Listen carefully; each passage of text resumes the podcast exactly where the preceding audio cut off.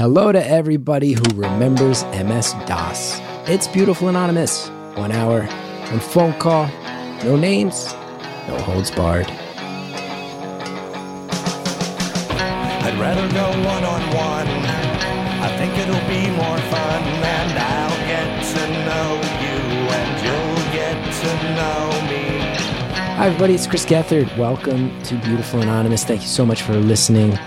Uh, thank you guys so much. I asked you a few weeks ago, I said, you know, every podcast's numbers are suffering. It affects all of us as far as this being a, a job. And, and uh, if you're listening and you're one of these grazers, so to speak, that if you could hit resubscribe, it would really help. So many of you have been so kind letting me know you've done that. And uh, really means the world. Really means the world that people care enough about this show to say, all right, if that helps. So people on Apple subscribing, following on Spotify, whatever you do, wherever you listen, people are making that effort. It means a lot.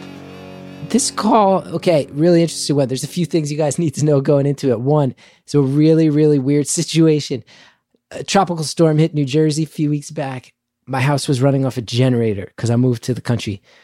Here's the problem I'm me. And if you've been listening to this show for more than eight minutes, you know I don't know how to work a generator.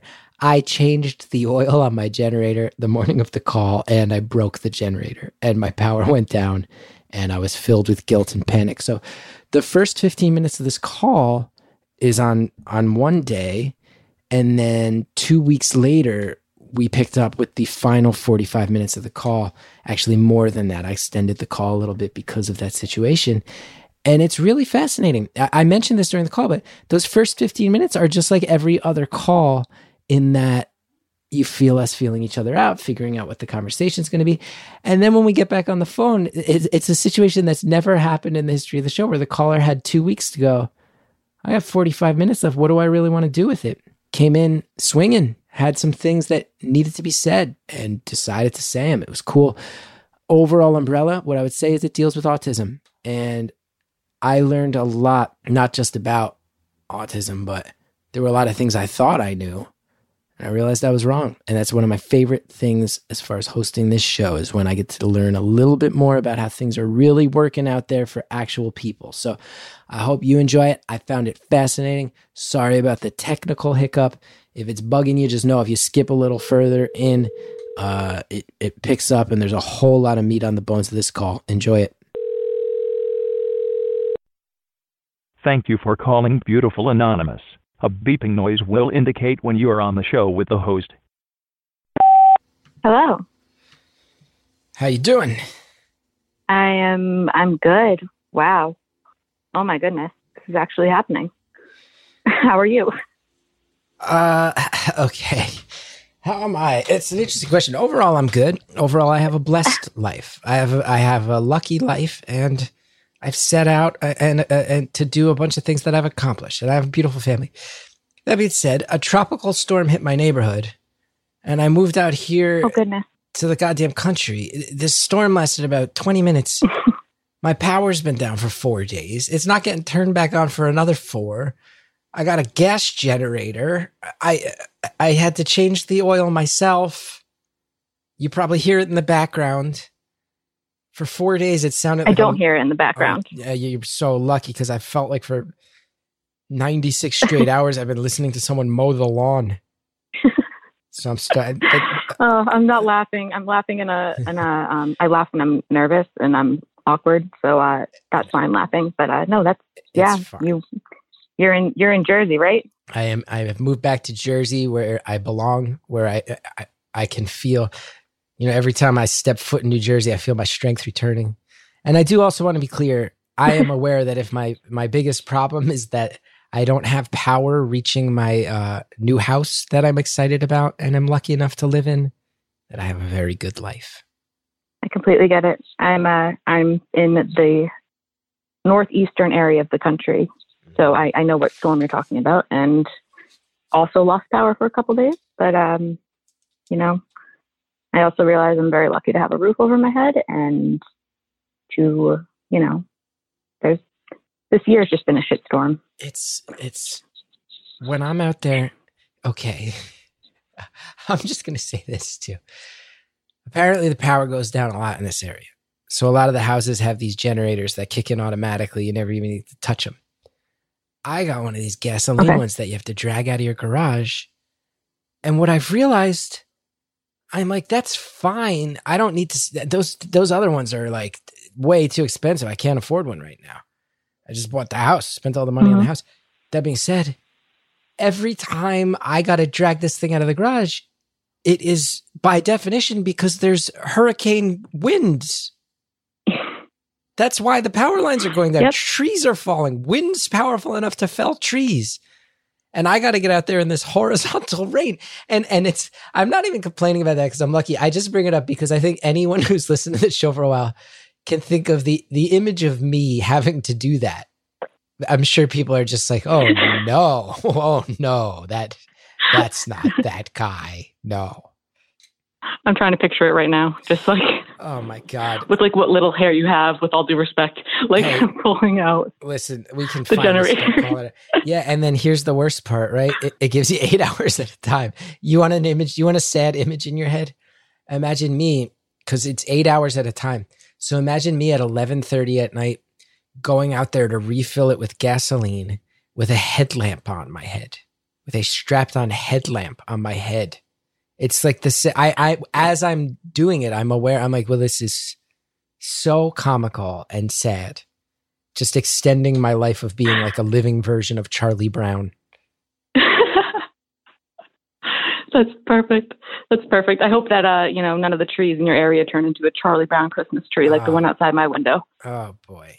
Oh boy. Now I've talked about myself enough. What's up? What's up with you? What are we talking about today? What are we talking about? All right, let's see. I have a lot of things I could talk about, but we only have like, you know, 58 ish minutes left. 56. 56. All right. All right. So it was four minutes of you talking about a generator. Great. I apologize. um, I apologize. so- That's a nightmare and I It's okay. apologize. It's okay. No, it, it wasn't. It's actually, I'm just still in shock right now. Um, so, yeah. Um, so I'm a special education teacher. And with COVID and everything, I'm just diving right in here. Bear Yeah. with me. Go for it. this is posted and everything, people are just going to have to hear me rambling. Um, so I'm a special education teacher, and uh, I'm working in the summer right now with students that are really young, like preschoolers, Mhm. and it's been really challenging, and I'm very concerned for the reopening of schools and stuff, especially with COVID booming and stuff. Not blooming, that's a really wrong word to use. Um, Blossom, blossom, beautifully blossoming. Yes. yeah, yeah, COVID, really beautiful. Um, No, inflicting its nightmare. But yeah. Um, yeah, it's just been um very stressful so far, and um, I'm actually I'm autistic myself. mhm. Um, so like I have my own challenges with um, you know, everything. Um, but uh, working with these students and things that that are expected of them during this time is just really really challenging. Yeah, I, I, I bet. Um, I mean, there's so much to talk about, right? Um, I, I think one thing that jumps out that I'd love to know. So, are you are you working with students who are autistic as well? I am, yes, yeah. Primarily, the students that I support are autistic. That's a that's a really beautiful thing for you to choose to do, and I have to imagine um, that for kids who feel different in any way, to have a teacher and a role model who represents them and understands their experience, it it must mean the world to these kids. I, I I hope so. I don't. I honestly, I didn't. I didn't learn that I was autistic until I actually started teaching. Oh wow! Um, I yeah, I had grown up like always feeling like you know like the odd. Not I was never like ostracized or anything like that, but always felt like I didn't understand. Like I didn't pick up on things that everybody else was picking up on. But um, one of the things about autism is um, I'm I'm a woman. I, I identify with like you know she her you know pronouns and everything, and the traits in girls are often very different than the traits that pre- that are typically presented in boys. And um, so I really had no idea. My whole life, I just thought I was quirky and just a little bit different than everybody else. But it was actually working with the students my first year, in my first couple years, and uh, learning like, oh wow, I relate to them so much. And then I sought out a diagnosis, and voila, everything kind of came together. That is an incredible story. That's that's so you became a special education teacher because it was something you were passionate about. You wanted to study, decided to go for it. Mm-hmm. And in the course of it, your students actually taught you about your own diagnosis. That that's a story I've I don't think I've ever heard. Yeah, that's literally what happened. I I just because some of the traditional special education practices they expect certain things of students or they teach you certain ways to interact with students based on their behavior and this and that and um a lot of that is you know determined by i don't know if you're familiar with the term neurotypical um educators and i just never jived with it i was like i don't feel right doing this like this kid's having like a meltdown right now. They're not being behavioral. Like, why are we trying to like bribe them with like a with like a candy, like a piece of candy, like M&M, they to make them stop crying? Like, why aren't we addressing their actual need right now for love and affection and just like, you know, to be treated like a human and not like a dog? Um, and you know, but yeah, I just I've I've that was a tangent. Um, I've learned so much from them and um, even now that I know I'm autistic, I, I do know, I, I can, I don't, I continue to learn so much from them every single day. And I wish I could like personally thank each and every one of them, but, uh, also I can't because my, nobody that I really work with besides one of my best friends who I work with, um, knows that I am autistic. Oh. I haven't come out. Wow. So you haven't you haven't been in a situation where you've been able to you know where if a child's struggling you're not at a point of comfort yet where you're you can lean in and say hey actually actually this is something we share so i get it and i'm with you. You haven't you haven't had those conversations yet. No. And also a lot of our students they don't know themselves. That they i mean i know i'm, I'm i assume that they know that they are different.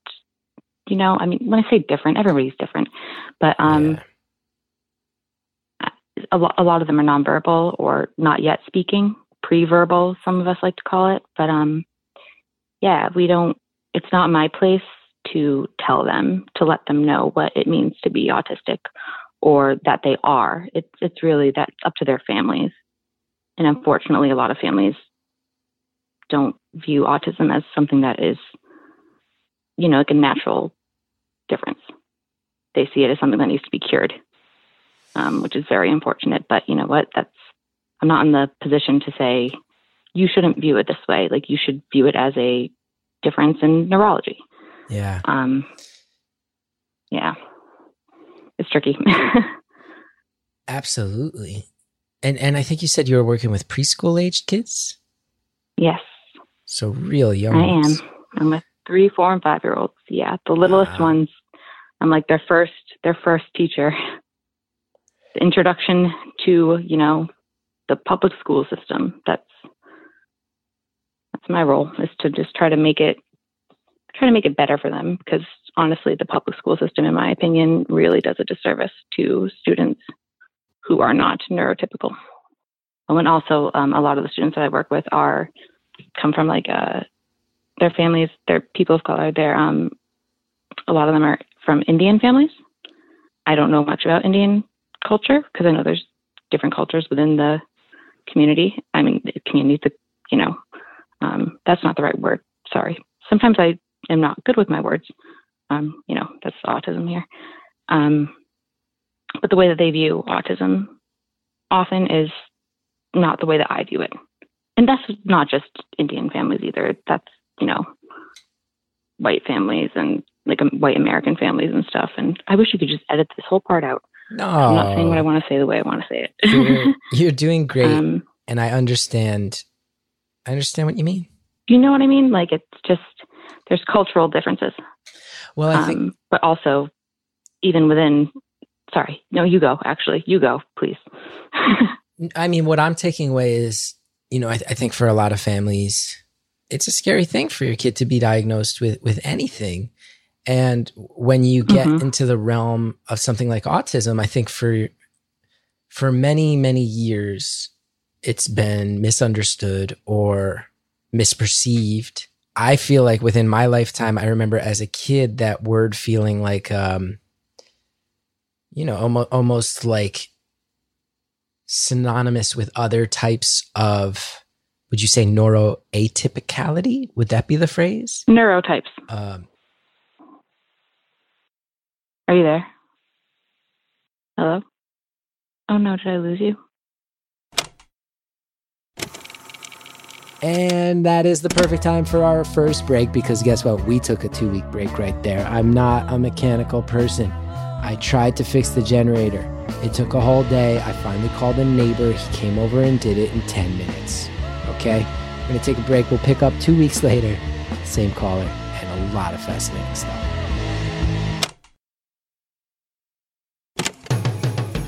There's the generator break. Now we're going to get into the call, hit the ground running. No more uh, natural disasters cutting things off. Hello. Hello. We've never run into that before where a tropical storm hits in the middle of a call and wipes out not just the connection, but electricity in my neighborhood for five straight days. Wait, so it was five days after that call, like after it ended. Also, sorry, I'm in the car, so if you hear things in the background, let me know and I'll park somewhere. Uh, so far, But so wait, good. five days?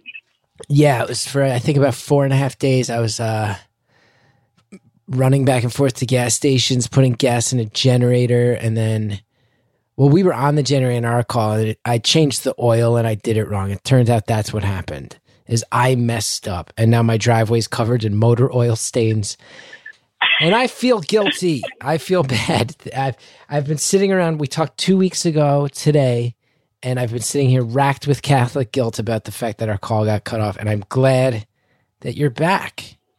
Well, thank you for having me back. Don't feel guilt. I, I mean, I can't tell you how to feel, but there's nothing to feel guilty about. You can't control the environment, and just there's a lot of shit we can't control. So sorry, Sally. It's okay. I'm of here. course, I get that.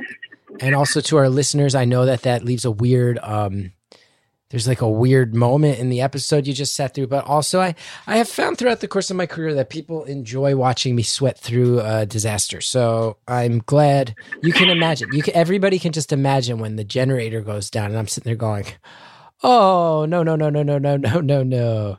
So I'm glad you're back and we can move on. I think we were at like a really like an interesting part too when I was talking to you. I think you, you had asked me a question and then I went to answer it and then you like stopped responding and I was like, Great, I'm like the first person he's gonna hang up on on the show. No, no way. No way. I was gripped. I was gripped. And then unfortunately, Mother Nature said, You shall not talk. If I remember right, if I remember right, we left off. You were telling me how you, you teach a lot of uh, kids from uh, different backgrounds, and you have a lot of students of uh, Indian backgrounds, and how there's just cultural Yeah. differences in how autism's treated. And that's what we Yeah. were talking about. Yeah.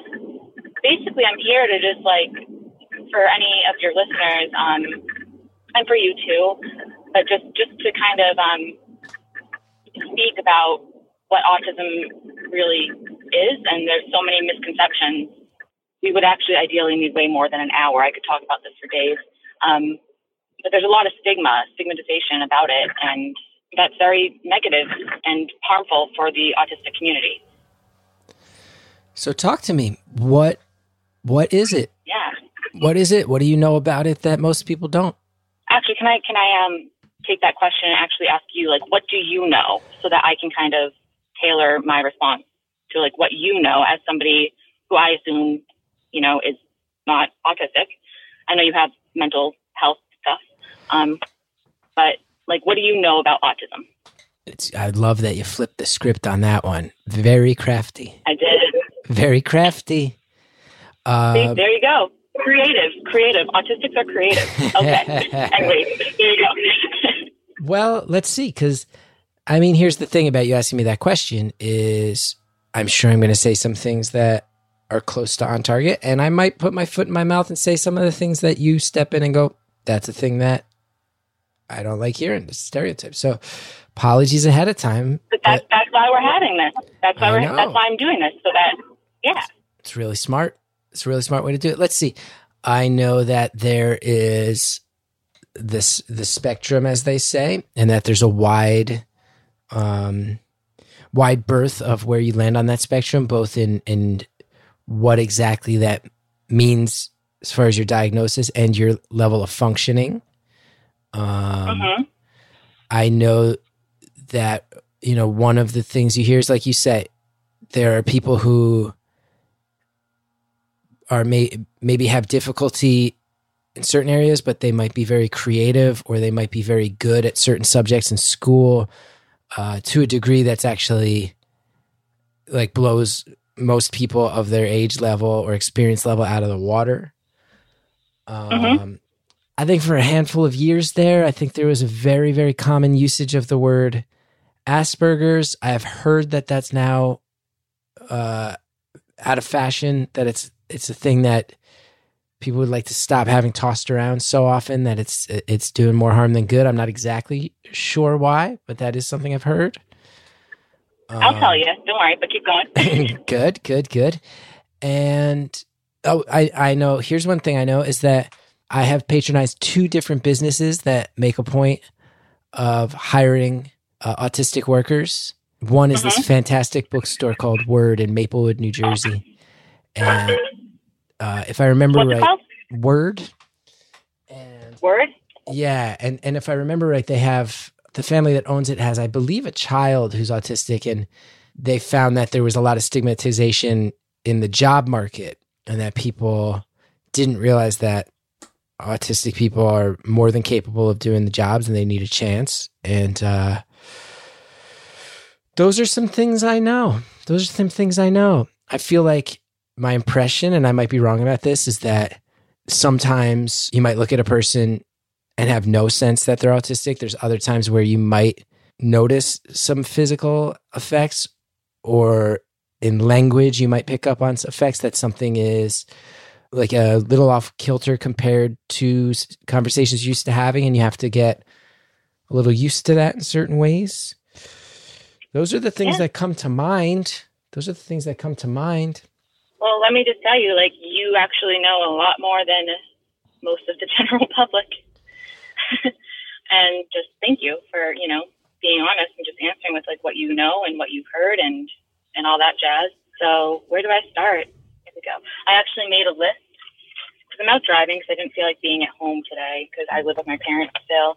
So, I like I made a list of like talking points, which is a very big um that's an autistic thing to do. I'm being told that the quality's not awful, but if you could pull over, it might help a little bit. So just if you find a safe Okay, spot. I am pulled over. Now I just have to figure out Okay. in my car how do I switch from.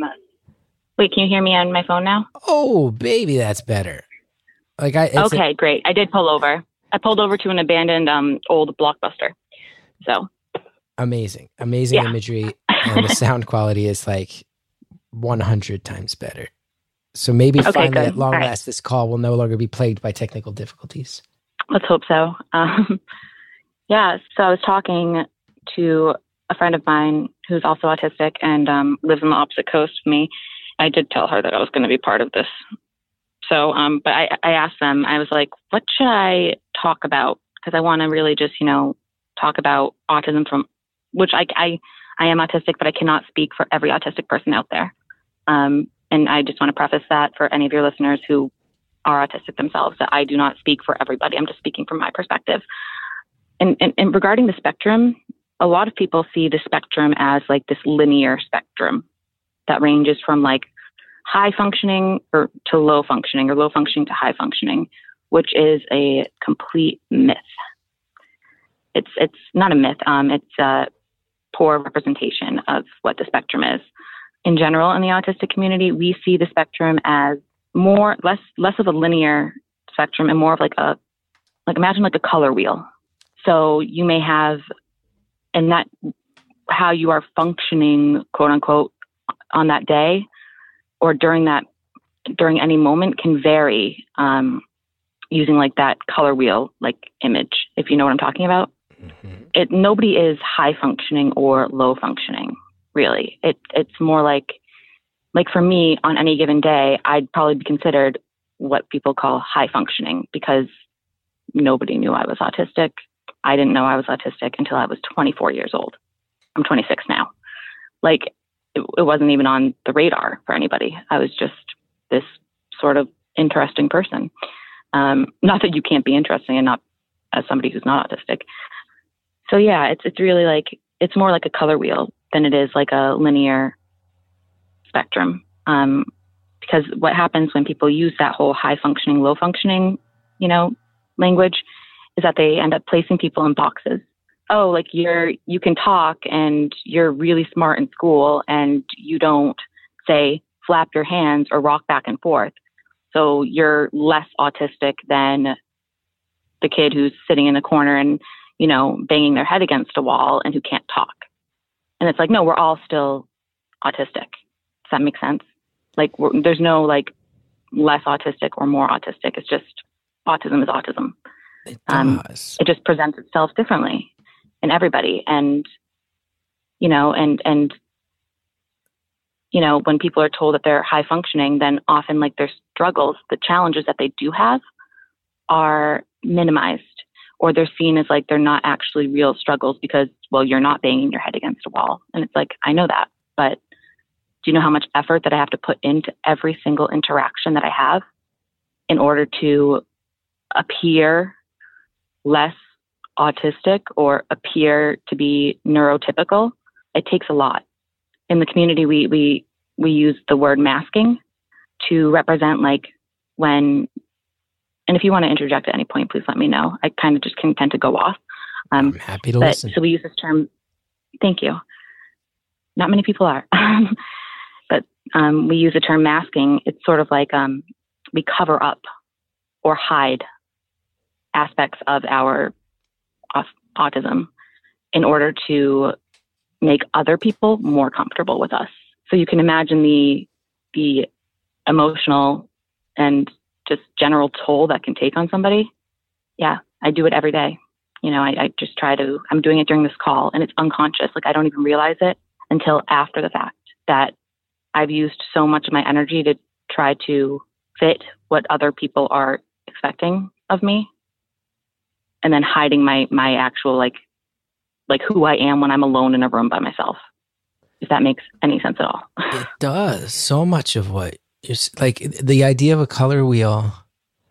Very fascinating because if you you know if you've ever messed around with like a Photoshop or an app that uses a color wheel, I have to do it sometimes to like make show promotions on Instagram or whatever, and it's such a different way to think about it, right? It's not a line where it's like this is severe, this is not severe. It's like oh, this is right on the edge of of yellow and green and there's some orange over there and it's about where you're landing on on something different it's it's uh, a much more interesting way to think about it and then you said that you're even masking with me right now so does this mean that when you are relaxed and you let your guard down that you see actual differences in your own personality as far as what you're presenting to the world Yep. and I'm not I'm not intentional. I'm actually trying to not mask with you right now, but I know that that there is some sort of like subconscious like because it's been just ingrained in me my whole life.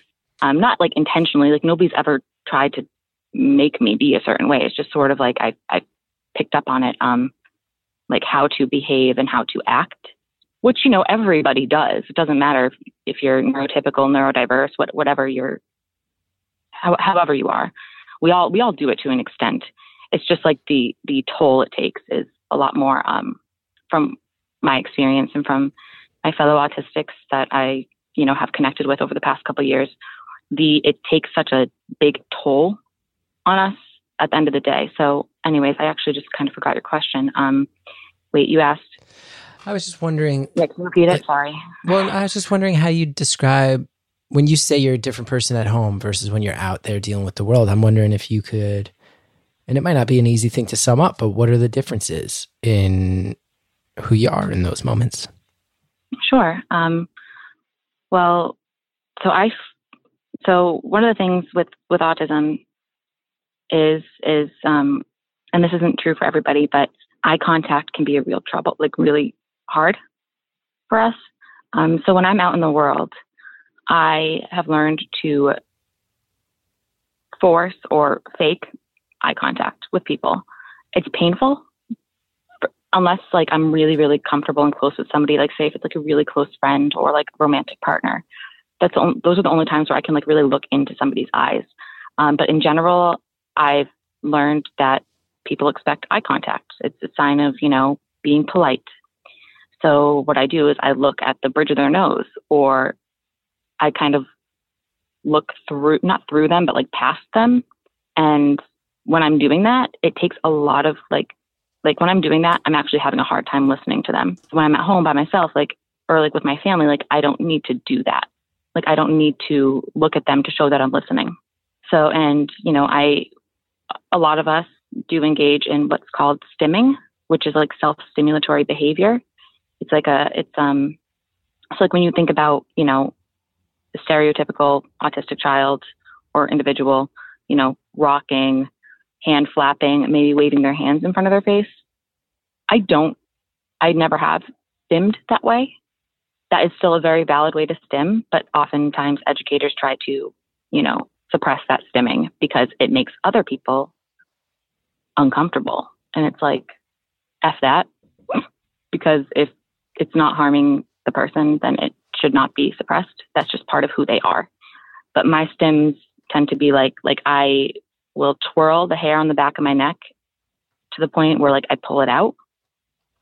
And it's not the same as say like um, the condition trichotillomania, where like you you compulsively pull out your hair. It's more like I do it because it soothes me, it calms me. Biting the insides of my cheeks, also something that non-autistic people do. Um, I do that. Yep, it, it's it, it's it's a calming thing. It helps me focus. It helps me soothe myself. But and one of the things that I do, oh, one of my stims when I'm alone is is to like rub like really soft things against my face like really like like I have like um stuffed animals. Yeah, I'm 26 and I still I have stuffed animals, no shame. And they're really really soft and like I'll rub them against my face to help me like to help me regulate, to help me ground myself. It's um like stimming is not exclusive to autism at all by any means. It's just like the need for it is I think different. But also I know a lot of people like I also have like generalized anxiety disorder, depression, OCD. So I know that like an ADHD and I know that like other people with different, you know, conditions and neurotypes also stim. So I don't want to make it like this is only an autistic thing because that would not be right.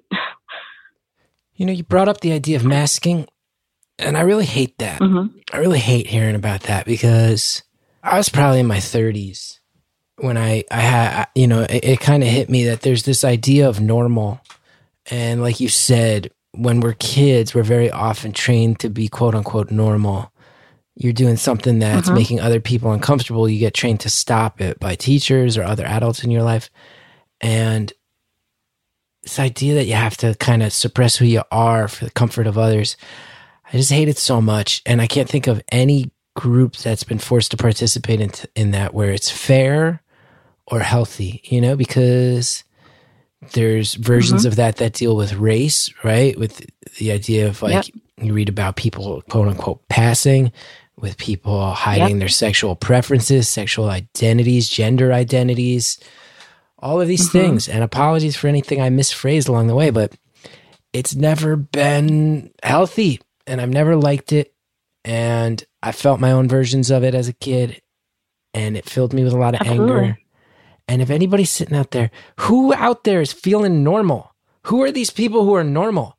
If anybody, if any, if I ever asked anybody to describe yourself, and they're like, oh, I'm just kind of a normal person who lives a normal life, I'd go, you're either a liar or you're dreadfully boring. Nobody's normal, so let's stop pretending we all got to no. bend towards normal. What is normal? Normal's garbage.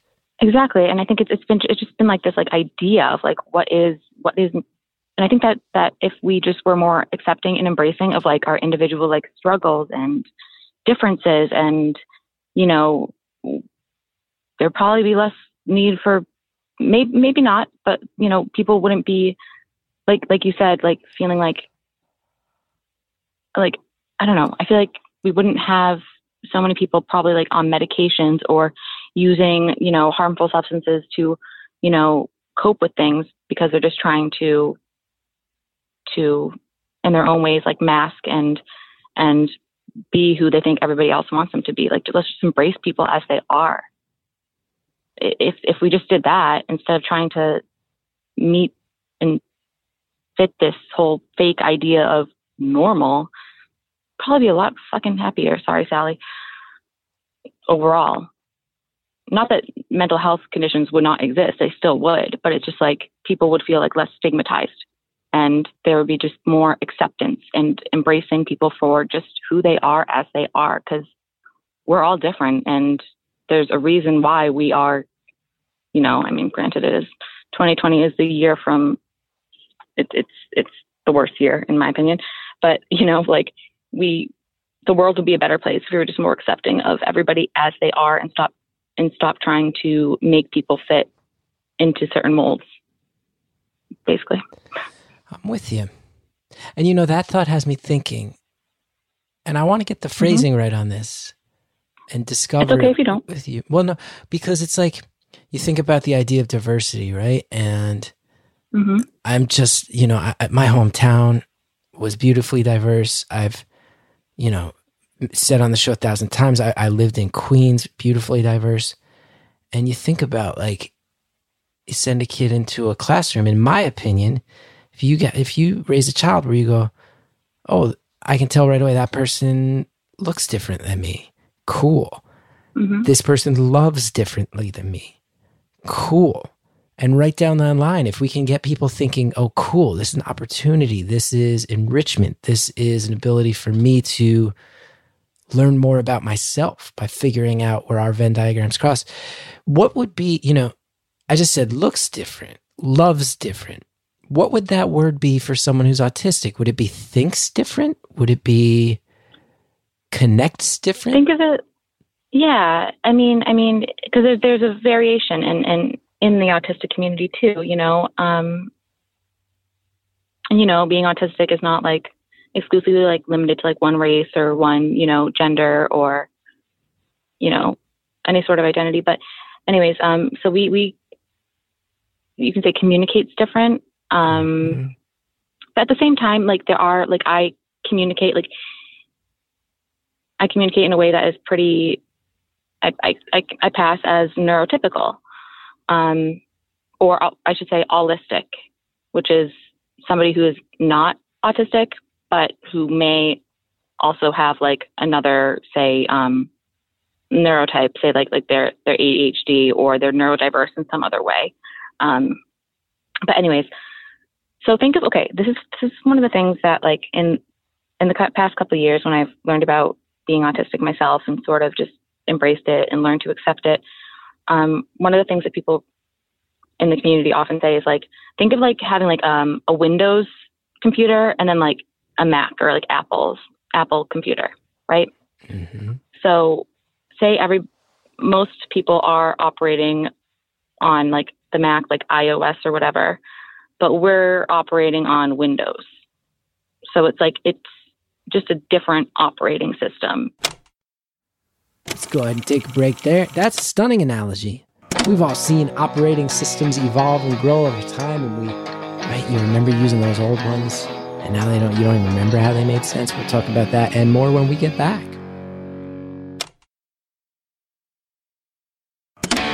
Okay, everybody, buckle up.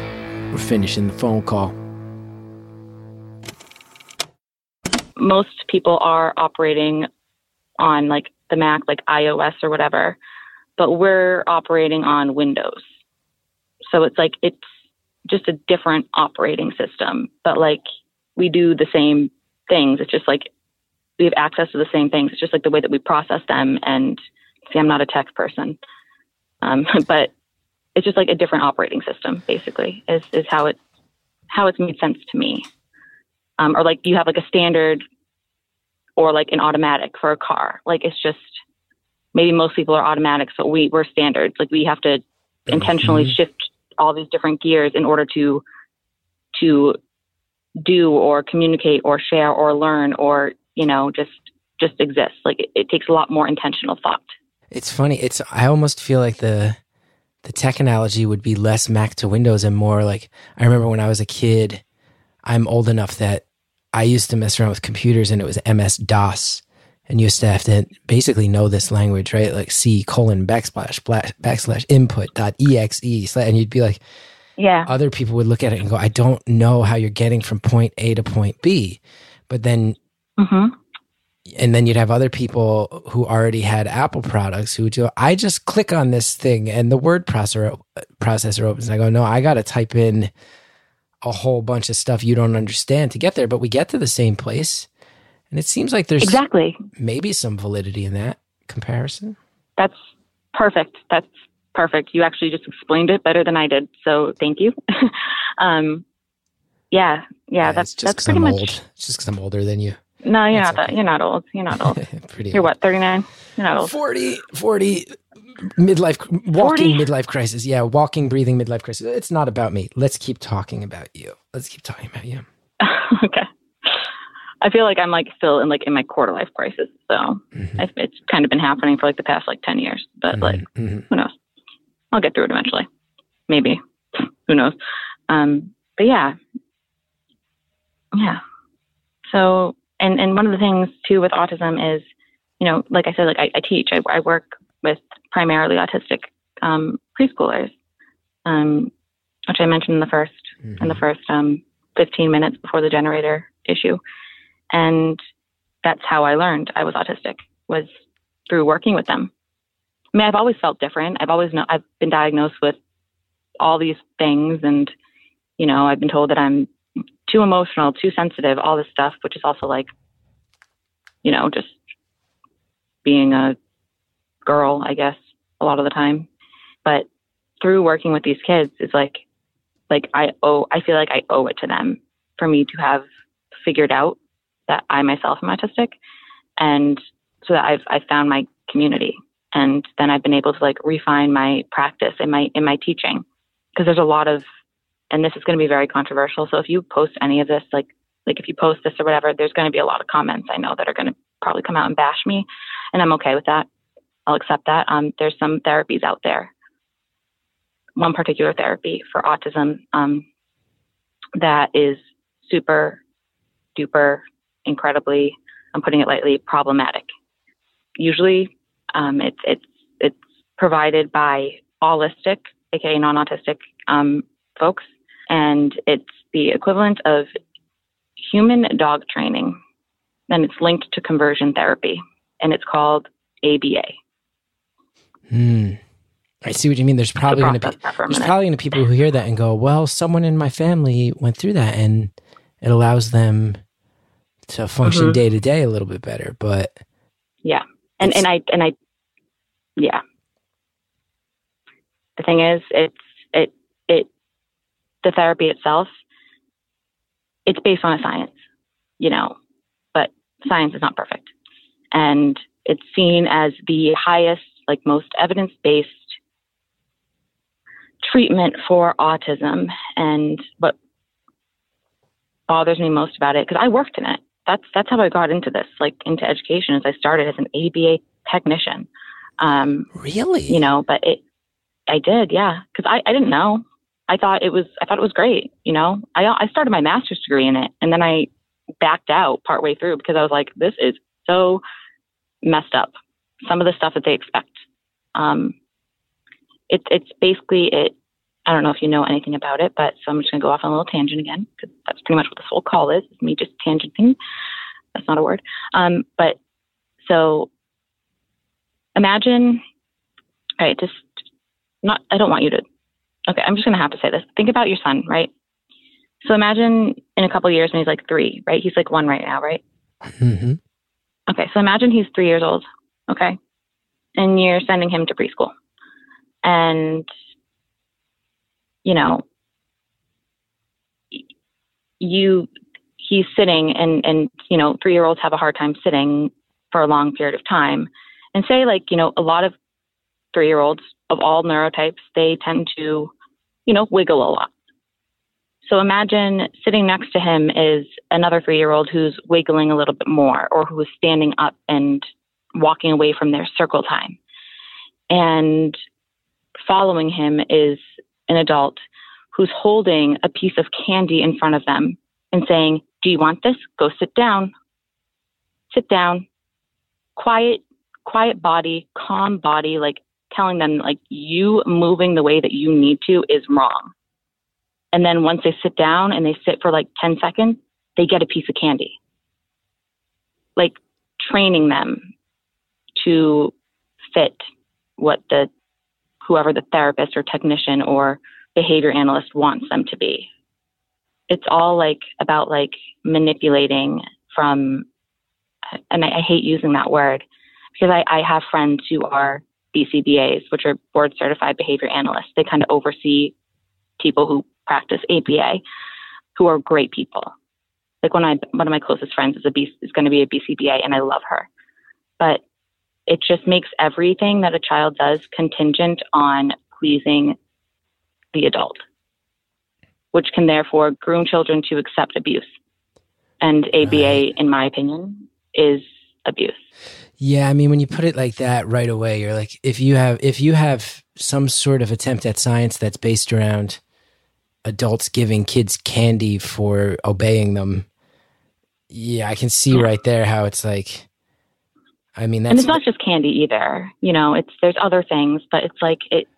Sorry, I just wanted to just mention that because I don't want people to think that I, because I know that there are different ways that it's all about reinforcement, and reinforcement is good. Like we need reinforcement, but also ABA typically values external reinforcement, so reinforcement provided by somebody other than um, the individual themselves, as if the individual themselves is unmotivated to learn because we just aren't meeting them the way that helping them learn in the way that they learn best. So we expect them to learn the way that we want them to. And that's what really irks me. Well, yeah. I mean, it's immediately concerning when you break it down like that, right? In two ways, which is one, mm-hmm. you compared it to conversion therapy, which is just torture, but it, it it's is connected. Well, it's shared in that thing of, hey, and to if someone's a real little kid too, a lot of this might be subconscious, which is arguably da- more dangerous. Of like, hey, if you if you can learn to act against your own instincts, you get positive reinforcement for that very concerning, mm-hmm. right? Asking someone to suppress their instincts, especially from a young age, is confusing. It might have long term psychological stuff. I would imagine. I don't know. I haven't read up on it. There's there's PTSD. There's there's um a lot of links to adults who have been through it, who who have PTSD from what they went through as a child, but they didn't know at the time because they think, oh, like you're really nice and like you you bring me candy and you bring me these good things and like and I don't think that in my heart, and I want to say this to like all your listeners, I don't think that any parent wishes any harm upon their child when they put them into this therapy. I don't. And I don't think that any practitioner goes into it thinking, I can't wait to abuse children. Absolutely not. They likely have the best intentions, but it's also thinking like, what would you, would you be comfortable receiving this type of treatment for yourself or your or say a different child. You know, I mean, we all we all rely on we all you know.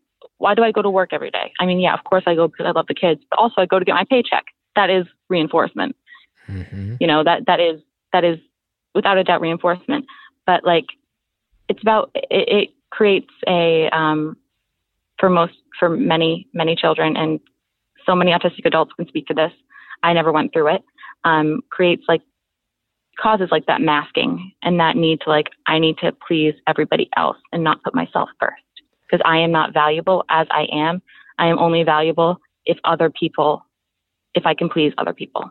I uh I do just also want to underline what you said right there about pleasing other people. As soon as you start to connect the dots on that, you're like, okay, you're building a system where kids who aren't always apt at communicating are training, being trained to please adults, which immediately sets off huge red flags of like, oh, predators might be attracted to that Yep. environment. Predators mm-hmm. might, you know, oh, I get to give kids positive reinforcement for obeying me. And these are kids who are not able to communicate necessarily if something bad happens, or they might be terrified to communicate it. That's vulnerable. That's Yeah. vulnerable members of society. I don't like it. I don't like it. Again, like you said, there's probably going to be exactly people it. going, here's links to scientific journals that say it's good. And I might read those and go, okay, I'm seeing a different side of it. But when you put that out there, I'm like, yeah, that's bad. That's bad. Well, the thing is, those those journals, they, whenever a lot of times when when people you know speak out against it, they say, well, like here's the evidence, and I'm like, I get it, but like there's also so much evidence against it, so it's kind of like they just pick and choose what they decide to believe in because it fits the narrative because they don't want to think of themselves as like possibly having caused harm to children. And I know for a fact I was an ABA therapist. Like I definitely, and I honestly, like I'm trying not to cry right now.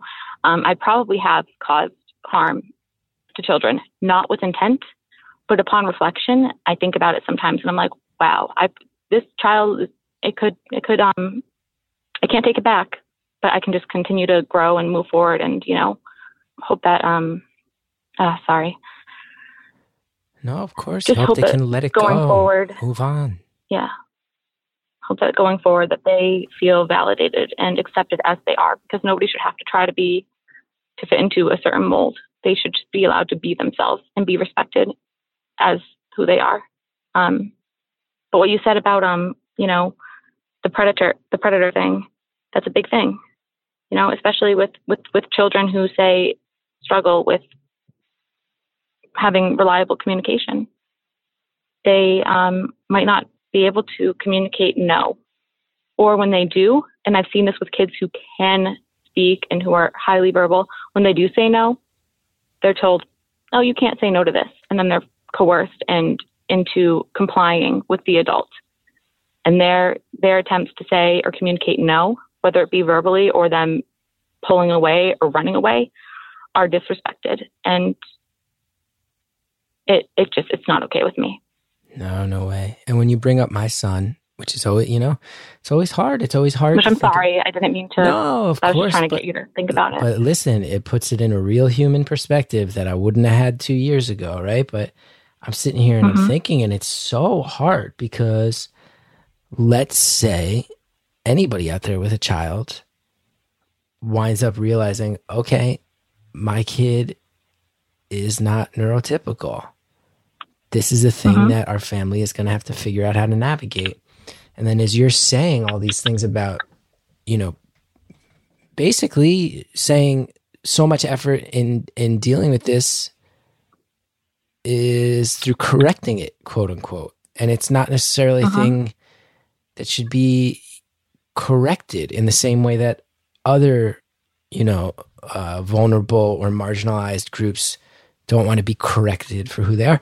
And then I'm sitting here and I'm thinking, my instinct, and I bet so many parents' instincts, is I want my kid to learn how to connect to other kids. I want my kid to avoid bullying, to avoid judgment. Mhm. And I'm doing this for my kid. And then when you bring up all the issues you bring up, and I'm taking a deep breath thinking about Cal, I'm going, would that really be for Cal or would that be for me? And that's a really Exactly. tough question, right? That's a really hard question Mhm. for a parent. I can, yeah, I, I can, I can only imagine. I'm, I'm not a parent, you know. Um, I think what's important is that instead of trying to correct, you know, these these children's quote unquote behaviors or whatever, is to is to instead educate and embrace. And you know, I'm all about inclusion and meaningful inclusion, like like teaching other kids, neurotypical kids, like about neurodiversity and about how we are all different and it's okay. And, you know, this person might communicate using an iPad. This person might communicate using pictures. This person might communicate with their words, whatever, and that it's all valuable and, and valid. And that that is what ultimately will lead to a more accepting, you know, embracing and inclusive, you know, future Absolutely. for for everybody and that and that transcends just you know neurodiversity that that goes for you know, pe- like d- people of different backgrounds, like different races and cultures and genders, and you know, sexual orientations, all of that.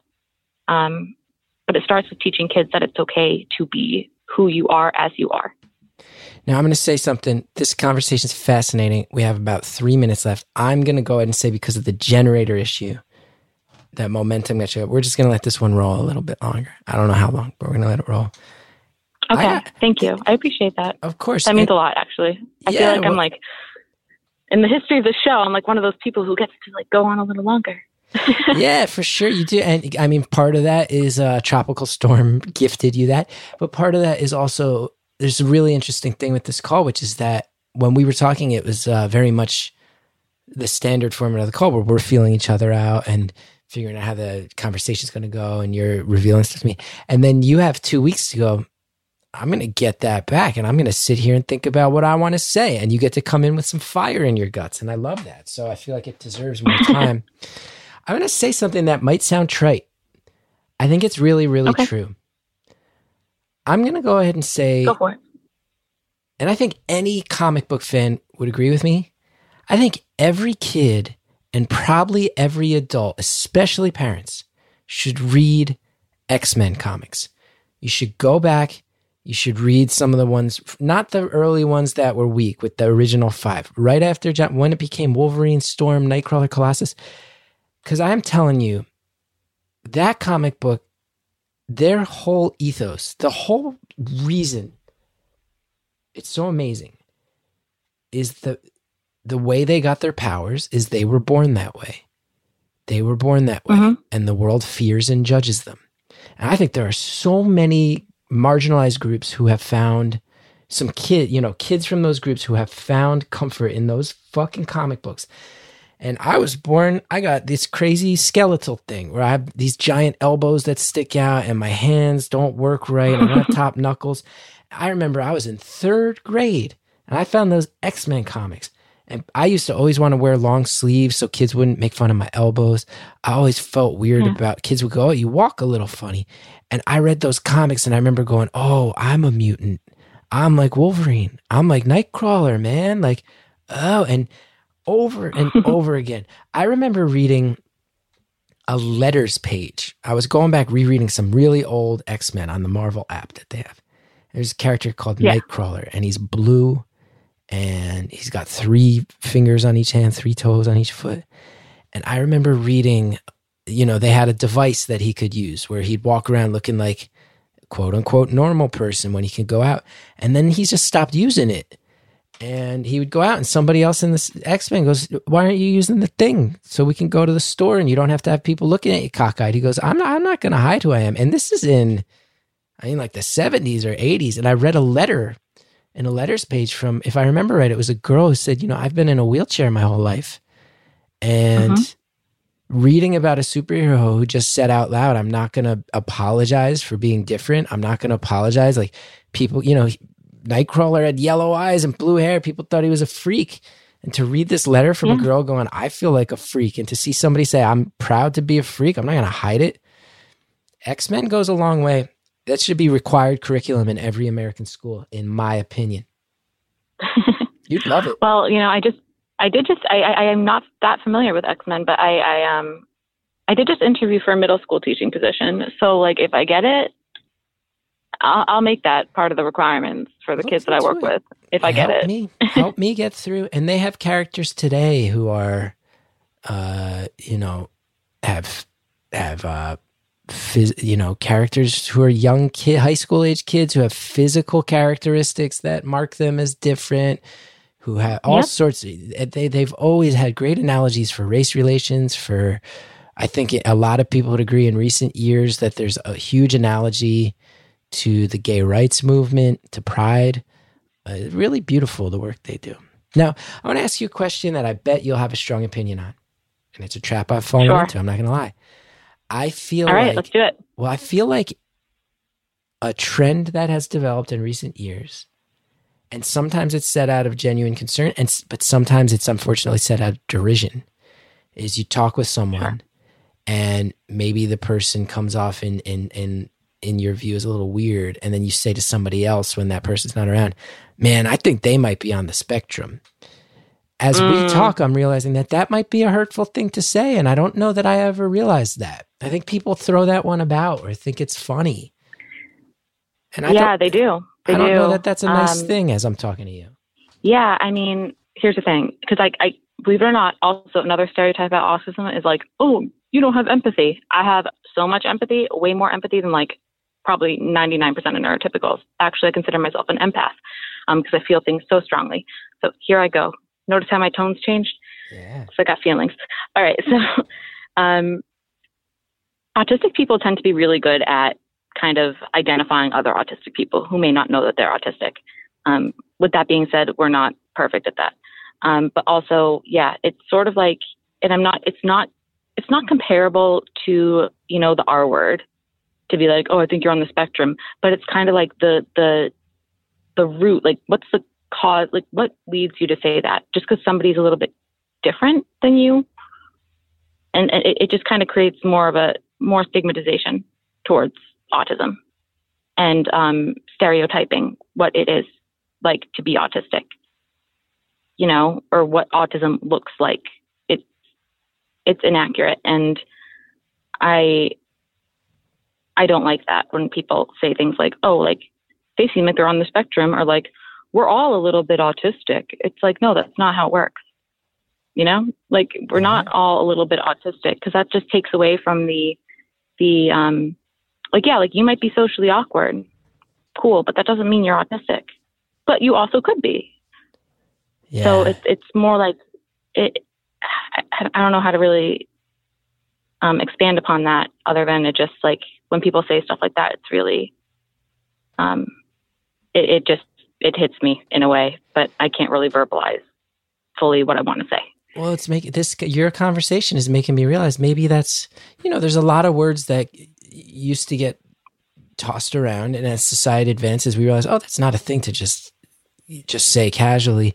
And I'm not even saying in the sense that it's offensive, which it might be, but also more in the sense of no, you know that's a serious thing.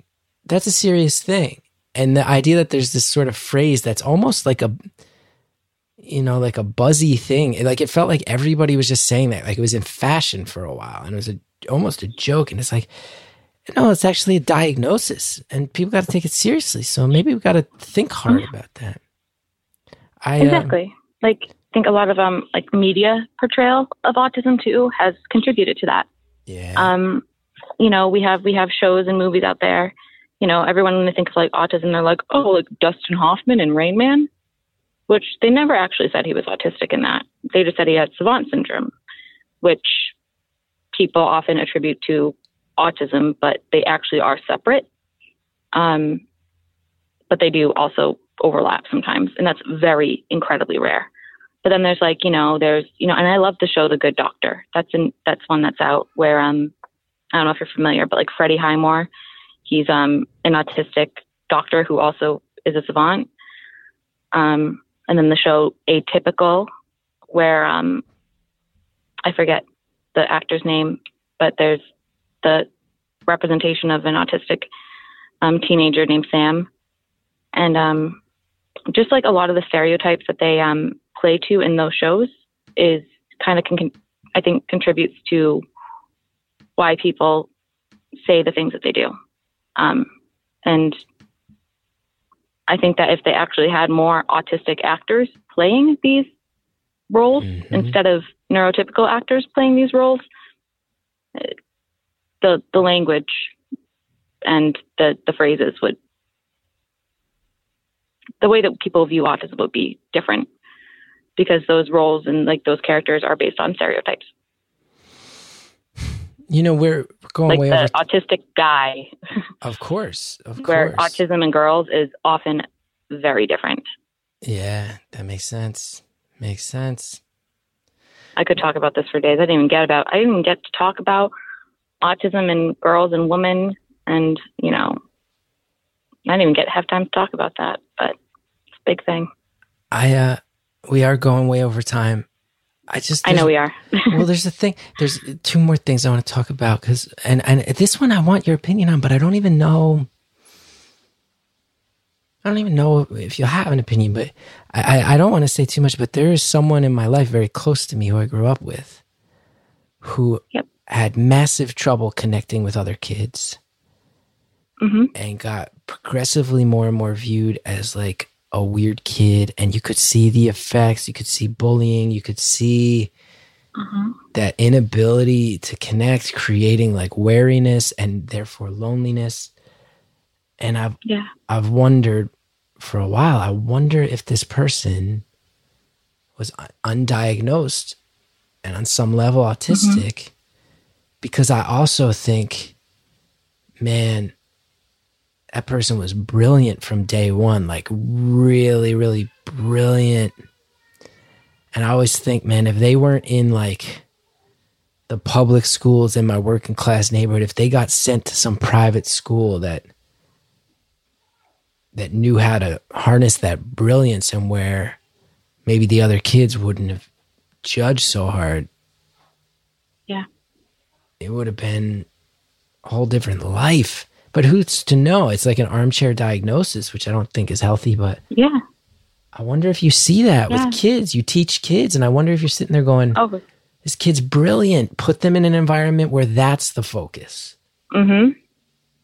I I do. I do sometimes. Um, I mean, I'm I'm all about like I love the public school system, like the i- the ideas that we have about like, you know, like I mentioned earlier about promoting and teaching kids to value and embrace differences in in in others. And I think that that is something that has just been not, at least when I was in school, um, and I still see it. It's not really valued diversity.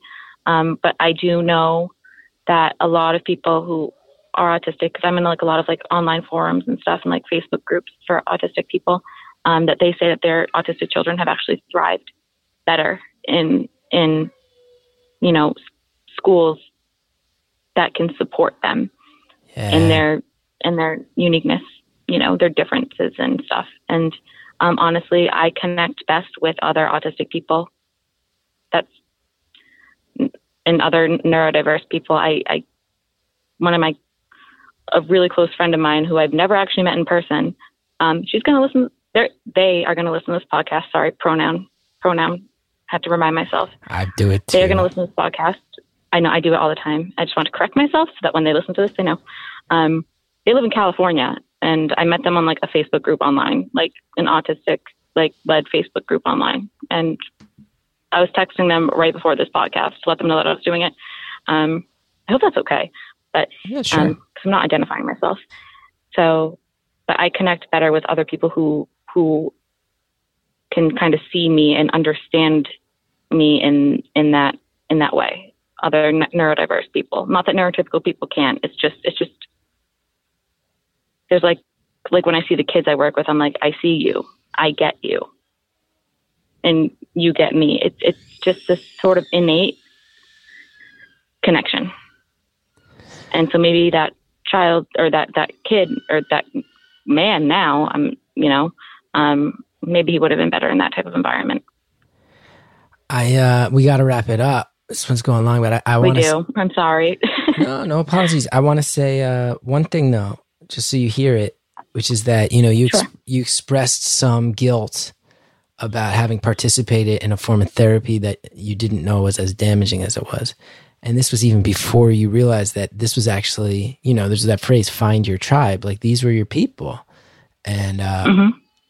I just want to say that uh, everything you've shared today, a lot of people are going to hear it.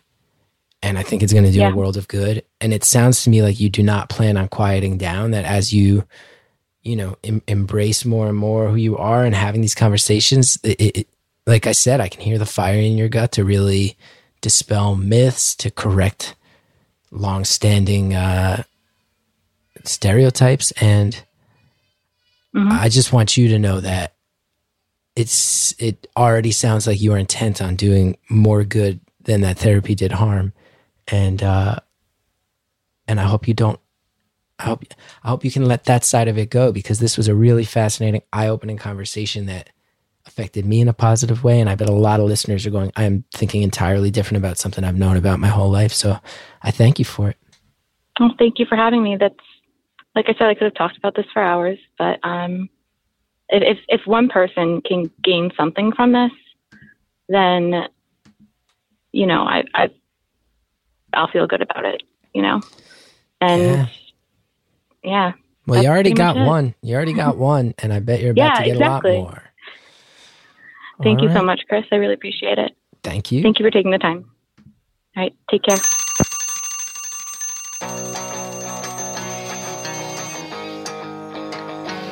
Caller, you kept saying that you could have talked for hours about this, and I could have too. And I thank you for that. My gears are turning.